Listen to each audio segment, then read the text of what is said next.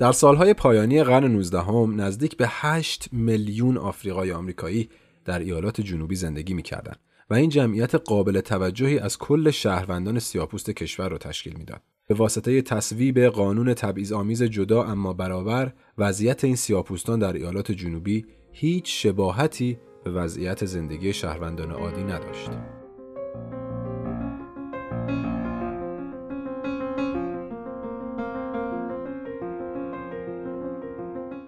سلام.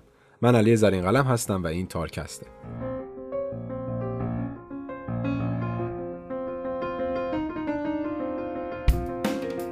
شما به چهارمین اپیزود از پرونده جنبش حقوق مدنی گوش می‌کنید. این پرونده رو من به همراه خواهرم پریسا تقدیمتون می‌کنیم.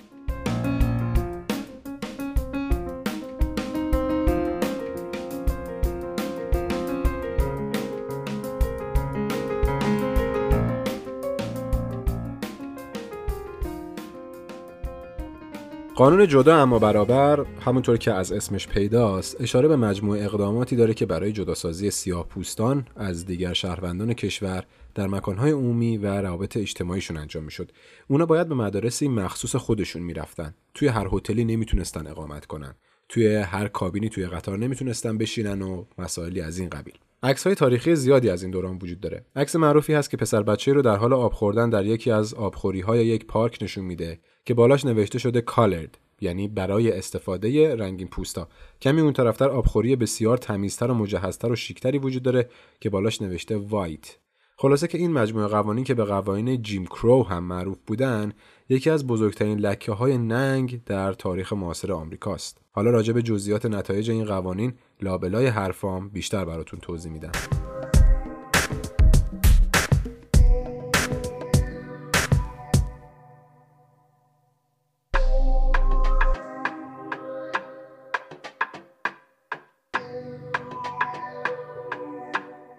حدود سی سال بعد از لغو بردهداری هنوز زندگی برای خیلی از آفریقای تبارها عادی نشده بود و در شرایط بسیار ناعادلانه ای زندگی می‌کردند. در نتیجه اعمال جدایی سازی های نژادی در ایالات جنوبی خیلی عظیمی از سیاهپوستان جنوب به شمال و غرب این کشور مهاجرت کردند. پدیده ای که در تاریخ آمریکا ازش به عنوان هجرت عظیم یاد میشه The Great Migration و تا نسل ها ادامه پیدا می‌کنه. وقتی این حجم عظیم مهاجرت بعد از دهه ها بالاخره به پایان می‌رسه نزدیک به 6 میلیون آفریقایی آمریکایی جنوب کشور رو ترک کرده بودند. خیلی از کارشناسان این پدیده رو بزرگترین کوچ اجباری در تاریخ ایالات متحده ارزیابی می‌کنن. برای درک بهتر کوچ به این بزرگی بهتره کمی بیشتر از شرایط اون روزهای جنوب بگیم. اکثر سیاپوستان سیابختی که همچنان در جنوب مونده بودن فقط امکان اشتغال در کارهای کارگری و یدی دشوار رو داشتن. کارفرماها از طلوع تا غروب هر روز ازشون کار میکشیدن. ساعتها بیشتر از ساعت کاری قانونی. تمام ابعاد شخصی زندگیشون توسط کارفرماها کنترل می‌شد. اینکه کجا زندگی کنن، کی غذا بخورن، چه غذایی بخورن یا اینکه کی بخوابن. بردهداری لغو شده بود اما رابطه کارگر سیاپوس با کارفرماش همچنان شباهت‌های فراوانی به رابطه برده و ارباب داشت. از طرفی بر اساس قوانین جدایی سازی معروف به قوانین جیم کرو سیاهپوستان تقریبا در همه چیز از سفید پوستان جدا بودند. اونا باید بر انجیل های متفاوتی از انجیل سفید پوستان تو دادگاه ها قسم میخوردن حتی اینکه یک سیاپوست با یک سفید پوست شطرنج بازی کنه هم خلاف قانون بود این جدایی ها تقریبا بر تمام اعمال اونها اعمال می‌شد ساده انگارانه است اگر که فکر کنیم قوانین جیم فقط برای جدا کردن زندگی سفید پوستان از سیاهپوستا بوده این قوانین در واقع استراتژی بود برای تبدیل کردن سیاهپوستان به شهروندان درجه دو وقتی یه پسر سیاهپوست نوجوان به بلوغ می رسید زندگی براش حتی بیش از پیش بیرحمانه می‌شد. اون باید تمام تلاشش رو می‌کرد که مبادا با یک خانم سفید پوست حتی چش تو چش بشه. چرا که هر اتفاقی بین یک مرد جوان سیاه پوست و یک خانم سفید پوست مزاحمت و حتی شاید آزار و اذیت جنسی تلقی می‌شد. علاوه بر همه این فلاکت ها اعدام و زنده سوزی در ملأ عام تبدیل به ابزار رایجی بین شهروندان سفید پوست شده بود تا هر سیاپوستی که به زعم اونا از قوانین جدایی تبعیت نمی‌کنه یا برای سفید پوستا دردسر درست کرده و یا بیشتر از حدش پیشرفت کرده و اسم در کرده رو باهاش تنبیه بکنن و اینجوری به خیال خودشون از سفید سالاری حاکم در جنوب مراقبت بکنن. با آغاز قرن بیستم تقریبا هفته سه اعدام خودسرانه در شهرهای جنوب اتفاق میافتاد. تصاویری که از این اعدام ها موجوده حقیقتا تکان دهنده است. ممکنه با خودتون فکر کنید چند تا گانگستر و هیکلی سفید پوست یه جوون لاغر مردنی سیاپوست و یه جای مخفی خف می‌کردن و میکشتن و می‌رفتن. نه خیر اتفاقا این اعدام ها بسیار منظم و زمانبندی شده انجام می‌شد تو تصاویر جمعیت زیادی رو اطراف قربانی ها می‌بینید که بینشون بچه های کم سن و سال و خانواده ها هم هستند بعضی از این اعدام ها حتی توی روزنامه های محلی تبلیغ می شدن. مثلا روز سهشنبه تیتر می‌زنن که آخر این هفته در فلان ناحیه فلان شهر یک کاکا سیاه بچه پر رو اعدام میشه و بعد از اون جمعیت عظیمی با روفرشی و سبد خوراکی انگار که دارن میرن پیکنیک روونه اونجا می‌شدن مستنداتی وجود داره که نشون میده که گاهی اوقات بعد اعدام بدن بیجان قربانی بیگناه تکه تکه می شده و برخی از حاضرین تیکه های گوشت و استخون قربانی رو به عنوان غنیمت با خودشون به خونه می بردن. این اعدام های وحشیانه محدود به عده خاصی از آفریقای تبارها نبود. مرد، زن، پیر و کودک همه در خطر این اعدام های خودسرانه بودند. اینجا سوال پیش میاد که آیا این خشونت های وحشیانه قانونی بود؟ خب معلومه که نه. ولی آیا اراده برای مبارزه با این بیقانونی ها وجود داشت؟ بازم معلومه که نه. این های خودسرانه همیشه هم محدود به تناب دار نمی‌شد اجازه به داستانی بشنویم از یکی از این جنایت ها تا شرایط ایالات جنوبی در اون زمان رو کمی بهتر درک کنیم سال 1892 در شهر ممفیس آقای سیاهپوستی به نام توماس ماس صاحب یک مغازه خاروبار فروشی بود. موفقیت توماس در بیزینسش خیلی به مذاق کاسبای سفید پوست محل خوش نمی اومد. واسه همین اونا تصمیم گرفتن برای ضرب زدن به کار و کاسبیش به مغازش حمله کنن. یه روز وارد مغازش شدن و توماس و همکاراش هم برای دفاع از خودشون اسلحه برداشتن و با هم درگیر شدن. هر دو طرف درگیری به شدت زخمی شدن ولی پلیس که رسید فقط توماس و همکارای سیاه پوستش رو دستگیر کرد. خبر که به گوش مافیای سفید پوست منفیس رسید شبونه به کلانتری حمله کردن و توماس و رفقاش رو از زندون بیرون کشیدن. اونا رو با تناب به ریل قطار بستن و از همه اهالی محل هم دعوت کردن برای تماشا. مافیا قبل از کشتن توماس ازش پرسید که آیا حرف آخری برای زدن داره و اون در جواب گفت به سیاه پوستا بگید به غرب برن. اینجا هیچ عدالتی برای اونا در کار نیست. توماس و رفیقاش زنده زنده جلوی چشم همه زیر چرخهای قطار جون دادن. احتمالا به لطف دوستی توماس با آیدابی تراژدی قتل توماس توجه شهروندهای سیاه پوست کل کشور رو به خودش جلب کرد. آیدا بی سردبیر روزنامه محلی منفیس فری اسپیچ بود که بعد از قتل بیرحمانه توماس تصمیم گرفت کشور را از حقیقت تلخ ادامهای خودسرانه در جنوب آگاه کنه. آیدا شجاعانه سفید پوستای خودسری رو که این اعمال وحشیانه رو انجام می‌دادن تحقیر کرد. در نهایت هم به احترام آخرین جمله های توماس ماس آیدا از هم نژادهای خودش می‌خواد که منفیس رو ترک کنن و به جایی برن که به حقوقشون احترام گذاشته بشه. متن آیدا به طرز بی سابقه ای تند و انتقادی بود به طوری که همسایه های سفید پوستش به دفتر روزنامهش حمله کردن و آتیشش زدن و در نهایت آیدا هم تهدید شد که باید منفیس رو ترک کنه و اگه یک بار دیگه پاشو توی این شهر بذاره اعدام خواهد شد. طی هفته ها و ماه های بعد از انتشار این متن صدها هزار سیاهپوست از منفیس کوچ کردن. شاید با خودتون بگید فرار کردن که راه مبارزه نیست و از این تصمیم آفریقایی تبارها که سالها قبل این به طرز خستگی ناپذیری مبارزه می‌کردن جا بخوریم. ولی خب این مهاجرت عظیم برای سفید پوست های جنوب هم بدون عواقب نبود. اقتصاد جنوب همچنان بسیار وابسته به کشاورزی بود و کشاورزی هم وابسته به انجام کارهایی که هیچ کس جز آفریقایی تبارها با اون حقوقهای ناچیز حاضر به انجام دادنشون نبود. از اینجا به بعده که سفید پوستایی که داشتن آگاهانه یا ناآگاهانه سیاه پوستای جنوب رو کوچه اجباری می‌دادن به خودشون میان و می‌بینن که زندگی های عیونی که دارن وابسته به حضور همین سیاه پوستان در ایالتشونه و با رفتنشون داره موقعیتشون تهدید میشه. اگه سیاها کوچ کنن دیگه کی آشپزی کنه؟ کی خونه رو تمیز کنه؟ یا کی از بچه هامون مراقبت کنه؟ کی زمین شخم بزنه و بوته ها رو حرس کنه؟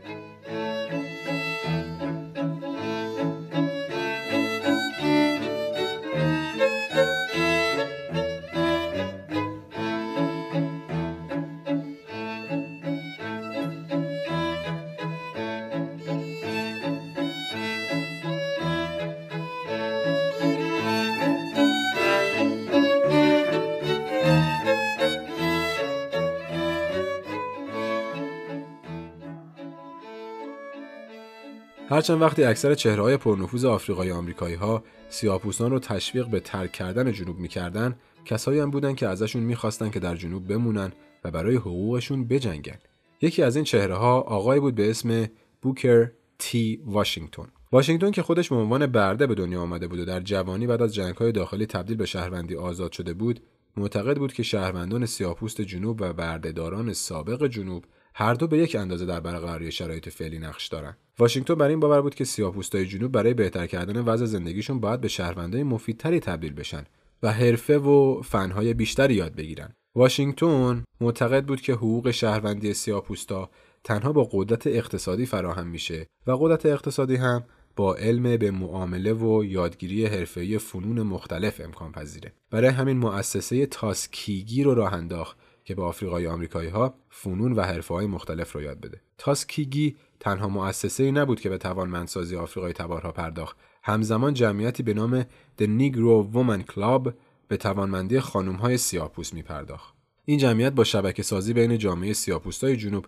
موفقیت هایی به مراتب بزرگتر از تاسکیگی کسب کرد. با میانجیگری این جمعیت کلیساهای سیاه‌پوستان به کارآفرین ها پول قرض می‌دادند تا کارشون رو گسترش بدن. خانمی به اسم سارا بریدلاو که قبل از تأسیس این جمعیت به عنوان خدمتکار خونه یک سفیدپوست مشغول کار بود به کمک شبکه‌ای که جمعیت ساخته بود یه محصول مخصوص زیبایی پوست و مو تولید می‌کنه و با فروشش تبدیل میشه به اولین میلیونر خودساخته تاریخ کشور آمریکا. اولین میلیونر خودساخته خانوم نه و نه حتی اولین میلیونر خودساخته سیاه‌پوست در کل در کل اولین میلیونر خودساخته آمریکا. فارغ از جنسیت و نژاد قوانین تبعیض‌آمیز جیم کرو سیاه‌پوستا رو مجبور کرده بود که فقط به خودشون اتکا کنن. تمام داستانهایی که از موفقیت سیاه‌پوستای جنوب در این سالها میشنویم به واسطه جامعه ای که برای خودشون ساخته بودن محقق می شده. اگه سیاه‌پوستی محصولی برای فروش داشته، مشتریاش هم همه سیاه‌پوست بودن. اگه یکیشون رستوران زنجیره‌ای داشته، صاحب نمایندگی ها و حتی مشتری های همه سیاه‌پوست بودن. اونا با تمام محدودیت هایی که باش مواجه بودن، در نهایت خودکفا شده بودند. سیاه‌پوستا برای تضمین موفقیت‌های اقتصادی که در این سالها به دست آوردن، حتی ترجیح می‌دادن با وجود اینکه هیچ منع قانونی نداشت، از بانک‌ها و شرکت‌های بیمه استفاده نکنن و بانک‌ها و بیمه‌های خودشونو بسازن. در نتیجه این موفقیت‌ها کم کمک طبقه متوسط شهری سیاه‌پوستان ایالات جنوبی ساخته شد و روز به روز سیاه‌پوستان بیشتری داشتن مالک خونه و زمین می‌شدن. و اما برای هزارمین بار باز هم سفید پوستانی که این موفقیت ها رو بر نمیتابیدن دست به کار شدن. دوباره اتفاقی مشابه همون اتفاقی که در سالهایی که کم کم بردهداران جنوب داشتن برده هاشون رو آزاد می‌کردن. دوباره اتفاقی مشابه همون افتاد همون پروپاگاندایی که تو اپیزود قبل راجبش حرف زدیم نویسنده ها و ویراستارهای نجات پرست روزنامه ها شروع به چاپ کاریکاتورهای تحقیرآمیز از شهروندای سیاپوس کردند همونایی که تا دیروز آفریقای تبارها رو موجودات قابل اعتمادی برای انجام دادن کارهای خونه هاشون می‌دونستن. همونایی که بچه هاشون رو دستشون میسپردن تا ازشون مراقبت کنن. یا درست کردن غذا تو آشپزخونه هاشون رو بهشون میسپردن. حالا یهویی تبدیل شده بودن به یک تهدید بزرگ. این روزنامه ها آفریقای تبارها رو موجودات غیرقابل اعتماد و پستی نشون می‌دادن که اگه درست و حسابی کنترل نشن قراره که همش دزدی و جنایت کنن. ادعا می‌کردن که اونا به دختران ما تجاوز می‌کنن به مغازه های ما دستبرد می‌زنن و شبها جوون های ما را تو کوچه های خلوت خف می‌کنن تا جیب بری کنن. هدف این بود که با تاثیرگذاری بر ذهن نسل جوون جلوی صلاحیت گرفتن این موفقیت ها رو بگیرن. نسل جوون سفیدپوست باید یاد می‌گرفت که همون جوری با سیاه‌پوستا برخورد کنه که نظام سفید سالار وقت جنوب می‌خواست اما در مقابل آفریقای تبارها هم ساکت نبودن و کارهای فرهنگی تاثیرگذار و بسیار تحسین برانگیزی در راستای تاثیرگذاری مثبت بر ذهن نسل جوون نه فقط آمریکا بلکه کل دنیا می‌کردند. در سال 1900 نمایشگاه معتبری در پاریس فرانسه برگزار شد که همه کشورهای دنیا توش شرکت می‌کردن و فرهنگ و هنر خودشون رو به نمایش میذاشتن چیزی مشابه همین نمایشگاه اکسپو گروهی کوچک از آفریقای تبارهای جوان آمریکا قرفه ای رو در این نمایشگاه را انداختن و اسمشو گذاشتن کاکاسیاهای آمریکا در این قرفه مجموعه بالغ بر 500 عکس از زنان و مردان و کودکان موفق و قابل احترام آفریقای تبار آمریکا به نمایش گذاشته شد. هدف مقابله با پروپاگاندای رسانه های نجات پرست داخل بود. تصاویری از موزیسین های موفق، پزشکان، مهندسین و اساتید دانشگاهی که همه آفریقای آمریکایی بودند. با این کار کلیشه هایی که راجع به آفریقای آمریکایی ها در کل دنیا پذیرفته شده بود حداقل جلوی چشم بینندگان این نمایشگاه شکست. اونا با این کار به دنیا نشون دادن که آفریقای تبارهای آمریکا با تمام محدودیت ها تونستن زندگی های آبرومندانه برای خودشون به هم بزنن. شرکت در این نمایشگاه به سرپرستی یکی از تاثیرگذارترین رهبران سیاهپوست آمریکا انجام شد. ویلیام دوبویس. دوبویس دوره لیسانسش رو در دانشگاه فیسک شهر نشویل گذرانده بود و خیلی زود تبدیل به رهبر اقلیت تحصیل کرده و روشنفکر آفریقایی تبارها شد. اقلیتی که داشت کم کم شکل می گرفت. دوبویس نمایشگاه 1900 پاریس رو فرصت بینظیری دید تا دیدگاه جامعه جهانی رو نسبت به آفریقایی تبارهای آمریکا تحت تاثیر قرار بده. این نمایشگاه علاوه بر تأثیری که بر تصویر آفریقایی آمریکایی ها در ذهن جامعه جهانی داشت، نوع نگاه و ایدئولوژی دوبویس در رهبری سیاپوستا رو هم مشخص می‌کرد.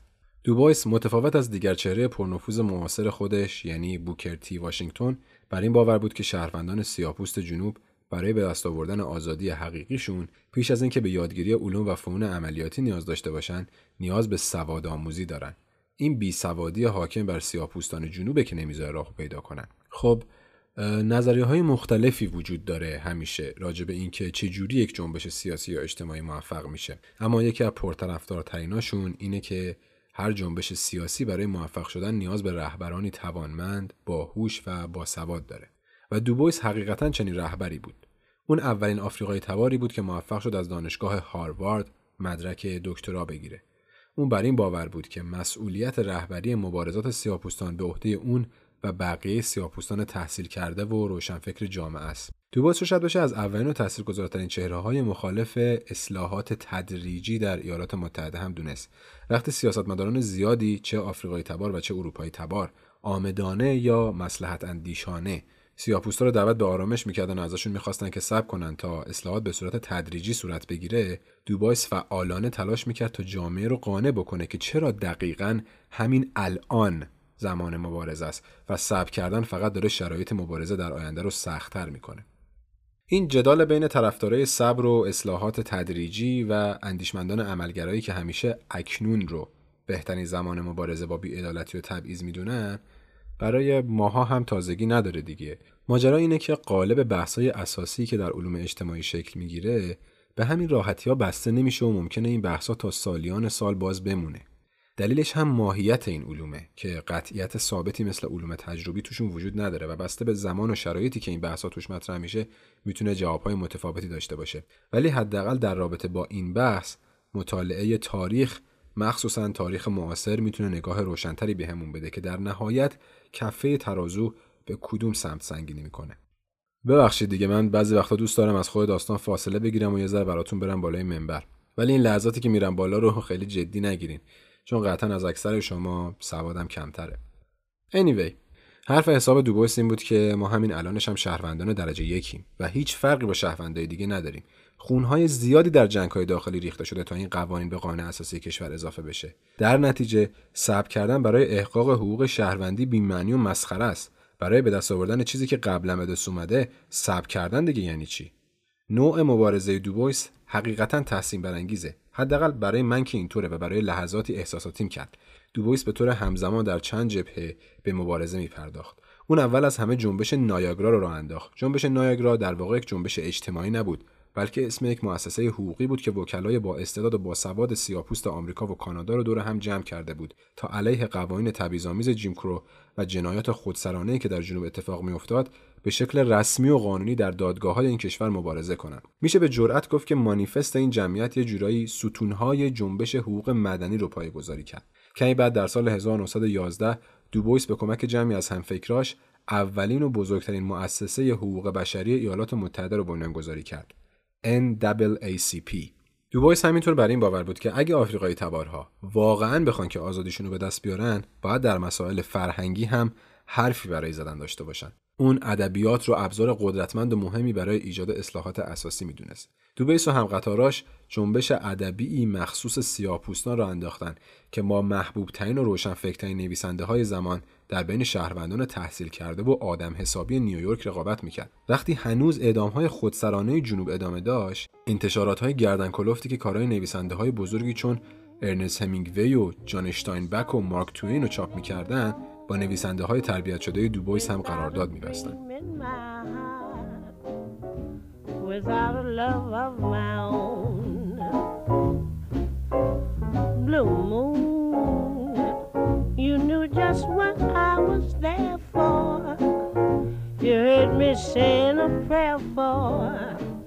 someone I really could care for. There suddenly appeared before me the only one my arms will ever hold. I heard somebody whisper, Please adore me. And when I looked, the moon had turned to gold. Blue moon. Now I'm no longer alone without a dream in my heart, without a love of my own.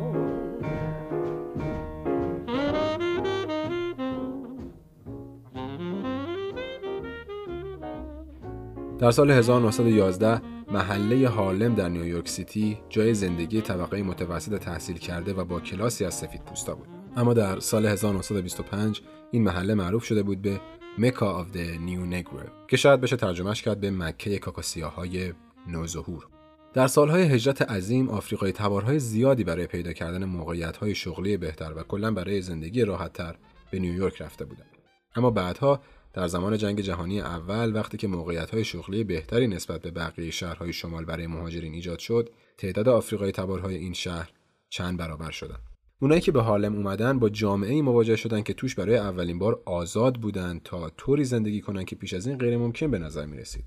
خیلی از اینا پیش از این نمی‌تونستن هنرشون رو به نمایش بذارن. نمی‌تونستن رمان نویس یا سینماگر باشن ولی تو هارلم فضا مهیا بود. این فضای مهیا منجر به انقلابی در فرهنگ و هنر آمریکا شد که به رنسانس هارلم معروفه. حالا آرتیست های آفریقایی تبار داشتن نقش مهمی در هنر مدرن آمریکا بازی می‌کردن. از طرفی نویسنده های با استعداد آفریقایی تبار که تو این دوران کشف شده بودند با انتشار نشریه ها و مجله های هنری و فرهنگی داشتن نه فقط فرهنگ آفریقایی تبارها بلکه فرهنگ و هنر کل کشور رو ارتقا می‌دادن یکی دیگه از پدیده های جذابی که تو این دوره اتفاق میفته کلوب های موزیک و رقص زیرزمینیه جایی که موزیسین های با استعداد آفریقایی تبار جز و بلوز می نواختن و جوانان سفید و سیاه نوشیدنی می نوشیدن و با هم می رخصیدن. وقتی تو اکثر ایالات حتی استفاده از سرویس های بهداشتی سفید پوستا برای سیاه پوستا غیر قانونی بود تو این کلوپا یه پسر جوان سیاپوس می‌تونست بدون هیچ مشکلی یک خانم سفید پوست رو نوشیدنی مهمون کنه و باهاش برقصه. خبر این کلاب های شبانه به گوش جوانای کل کشور رسیده بود و از همه جای آمریکا به هارلم سفر می‌کردن تا ببینن تو این کلابا چه خبره. از دل محله هارلم سبک های خاصی از رشته های گوناگون هنر توسط آفریقای تبارها متولد شد که امروز آمریکایی ها اونا رو میراث خودشون می‌دونن و بهش افتخار می‌کنن. یکی از مورد احترام ترین این هنرها موسیقی سبک جز بود. سبکی از موسیقی که در زمان خودش حتی توسط طبقه روشنفکر خود آفریقای تبارها هم سرزنش می‌شد. ولی الان اتفاقا بیشتر بین کسانی که سواد موسیقیایی دارن و خودشون موزیسین هستن بسیار قابل احترامه. ساختاری که در این سبک برای خلق یک قطعه استفاده میشه بسیار پیچیده است و نیاز به تسلط و سواد بالایی در موسیقی داره. بعضی از آمریکایی ها بر این باورن که سبک موسیقی جز در واقع صدای جامعه آمریکاست. جامعه‌ای که توش هر کسی هر حرفی برای گفتن داشته باشه می‌تونه آزادانه بزنه. و این صداها هم بسیار از همدیگه متفاوتن و حتی بعضی وقتا در مقابل همن. اما در نهایت بینظمی و تفاوت کنار همدیگه قرار می‌گیرن و یک کل منسجم و متحد رو تشکیل میدن. مثل قطعه جز که نوت‌های پراکنده با خارج از ریتم و هارمونی در نهایت یک کل ریتمیک و هارمونیک تشکیل میدن و قطعه رو کامل می‌کنن.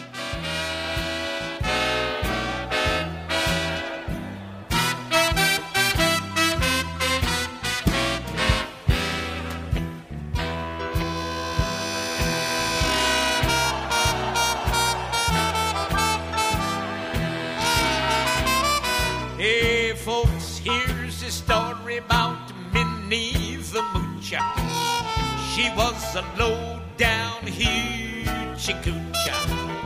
She was the roughest, toughest frail, but Minnie had a heart as big as a whale. Honey, honey, honey, honey. Oh,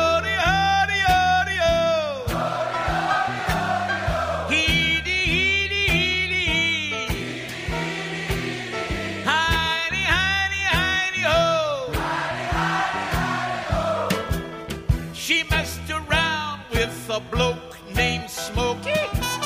She loved him though he was cokey. He took her down to Chinatown and he showed her how to kick the gong.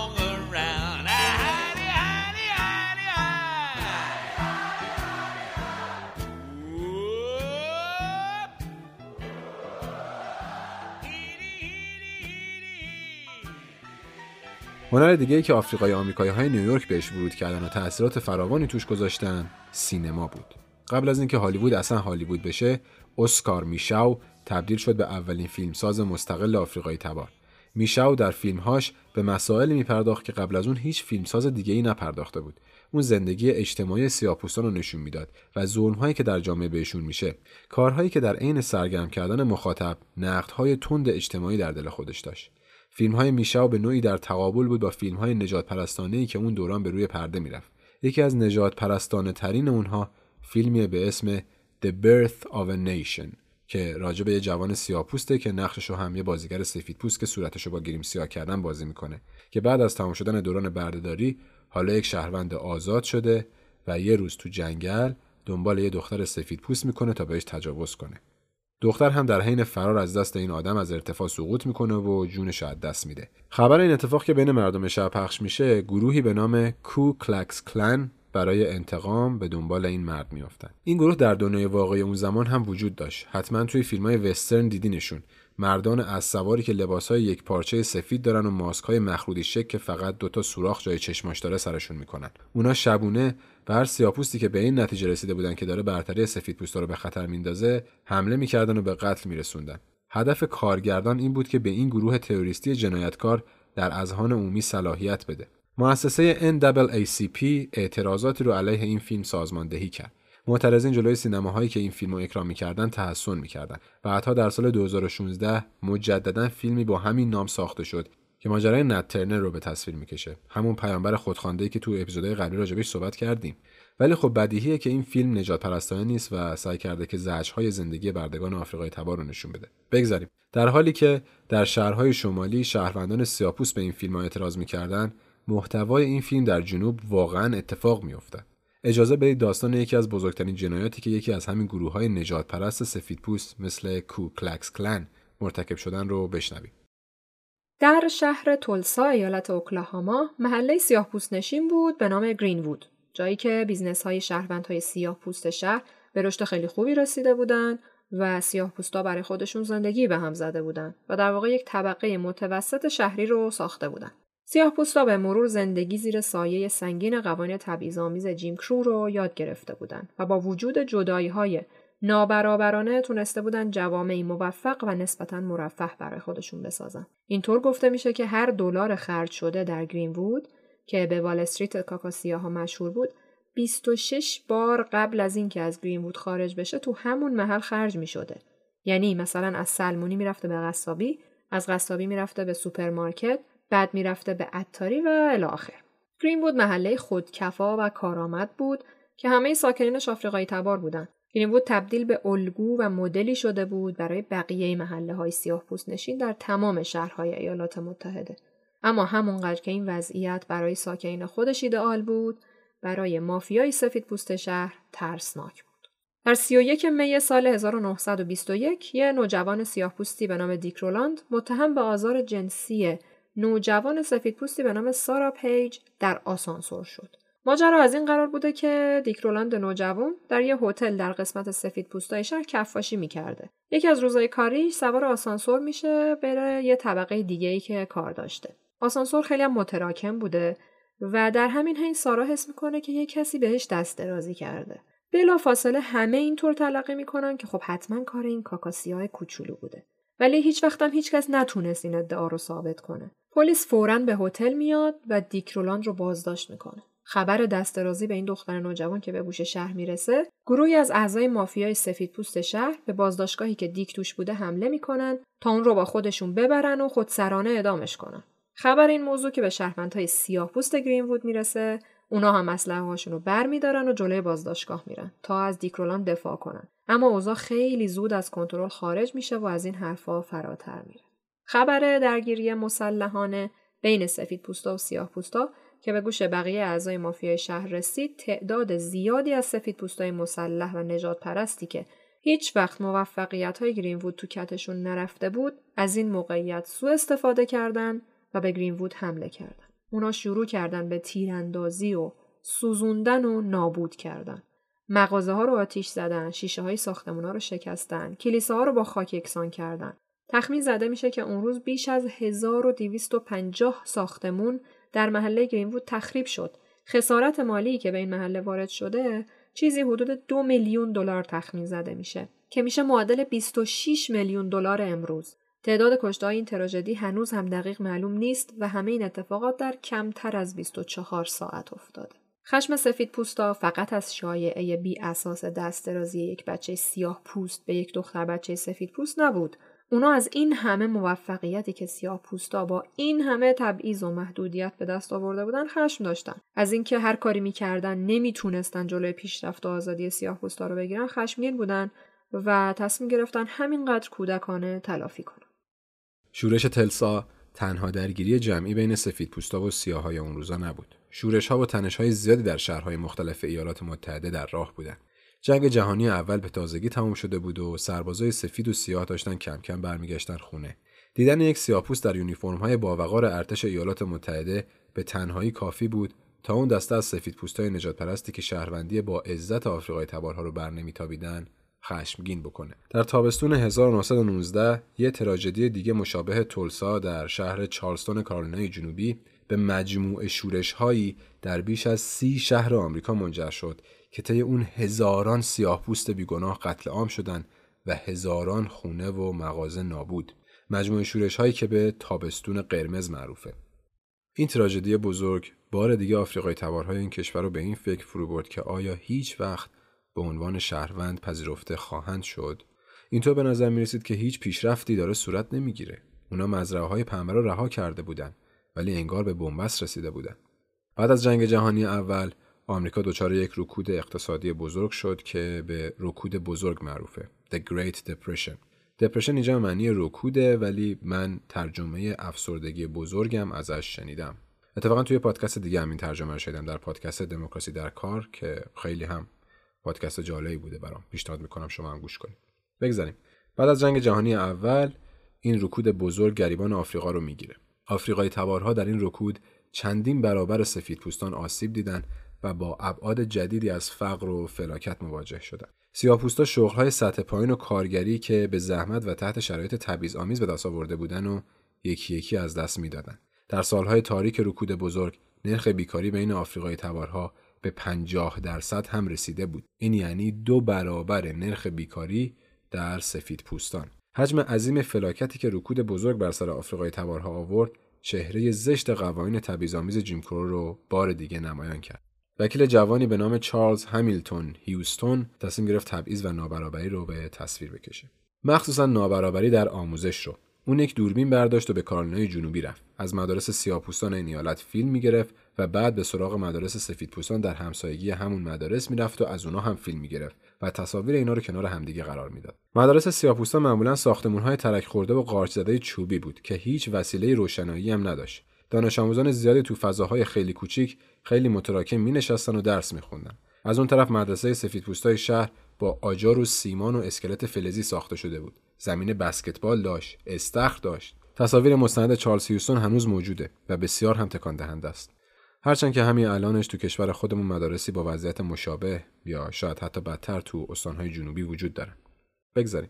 هیوستون بعد از خدمت به ارتش ایالات متحده در جنگ جهانی اول به مدرسه حقوق رفت و در اون مدرسه تحت تاثیر تفکراتی که در اون دوران مطرح بود به این نتیجه رسید که یک وکیل سیاهپوست باید زندگی خودش رو وقف مبارزه حقوقی برای احقاق حقوق شهروندی آفریقای تبارهای کشور بکنه. جمله معروفی از هیوستون هست که میگه وکیل سیاه یه سربازه که باید داخل دادگاه ها مبارزه کنه. وقتی شروع به تدریس در مدرسه حقوق دانشگاه هاروارد کرد، جنبشی رو راه انداخت که طی اون وکلای جوان سیاه و سفید رو دور خودش جمع کرد که با کمک اونا و با کمک قانون اساسی در دادگاه های سراسر آمریکا علیه قوانین تبعیض‌آمیز جیم کرو کمپین های عظیم حقوقی راه بندازن. هیوستون و وکلای همقطارش مطابقت قوانین جیم کرو رو با قانون اساسی کشور در دادگاه های فدرال به چالش میکشیدند. هیوستون و رفقاش چپ و راست تو پرونده های مختلف در دادگاه های فدرال پیروز می شدن. نهایتا تلاش های خالصانه و مسالمت آمیز هیوستون منجر به تصویب قانونی در سال 1954 شد به نام براون vs. Board of Education. طی این قانون دادگاه عالی آمریکا جدایی نژادی در مدارس دولتی رو ملغا کرد. اونم درست چهار سال پس از مرگ هیوستون. Johnson told. This old Jim Crowisms did bad luck to me and you. I've been traveling, I've been traveling from toe to toe. Everywhere I have been, I find some old Jim Crow. One thing, people, I want everybody to know. You're gonna find some Jim Crow every place you go. Down in Louisiana, Tennessee, Georgia's a mighty good place to go. And get together, break up this old Jim Crow. در دهه سی میلادی هرچند تا پایان جدایی های نژادی هنوز چند دهه فاصله بود. آفریقایی تبارها باید با چالش های مسخره زیادی دست و پنجه نرم می‌کردن. مثلا اینکه کجا غذا بخورن یا کجا دستشویی برن یا حتی بعد یک رانندگی طولانی کجا وایسن استراحت کنن. برای مقابله با این چالش های کارمند اداره پست در محله هارلم نیویورک به نام ویکتور هوگو گرین کتابچه‌ای منتشر کرد به نام د نیگرو موتوریست گرین بوک. در دهه سی و چهل و بعد از فروکش کردن رکود بزرگ آفریقایی تبارها یه بار دیگه داشتن زندگیاشون رو جمع جور می‌کردن. تو این دوران داشتن خودروی شخصی کم کم داشت باب می‌شد و خریدنش هم برای طبقه متوسط راحت. آفریقایی تبارهایی که ماشین داشتن و قصد سفر به شهرهای مختلف آمریکا باید خیلی احتیاط می‌کردن که تو مسیر تو هر پمپ بنزینی بنزین نزنن یا مثلا اگه ماشینشون خراب شد نباید به هر مکانیکی می‌رفتن. وقت ناهار و شام تو هر رستورانی نباید غذا میخوردن. و از همه مهمتر باید جوری برنامهشون رو تنظیم می‌کردن که شب واسه استراحت به اقامتگاهی برسن که به سیاه اجازه اقامت بده. کتاب گرین بوک آقای گرین تمام این اطلاعات لازم برای یک خانواده آفریقایی تبار رو که بتونه سفری امن داشته باشه فراهم کرده بود. لیست همه پمپ بنزینا، تعمیرگاه ها، رستوران شبانه و هتل هایی که مخصوص سیاه پوستا بود تو این کتاب گردآوری شده بود. اسم فیلم بی‌نظیر گرین وود که جایزه بهترین فیلم اسکار سال 2018 رو هم برده از همین کتاب گرفته شده. شدیداً توصیه می‌کنم این فیلم رو ببینید.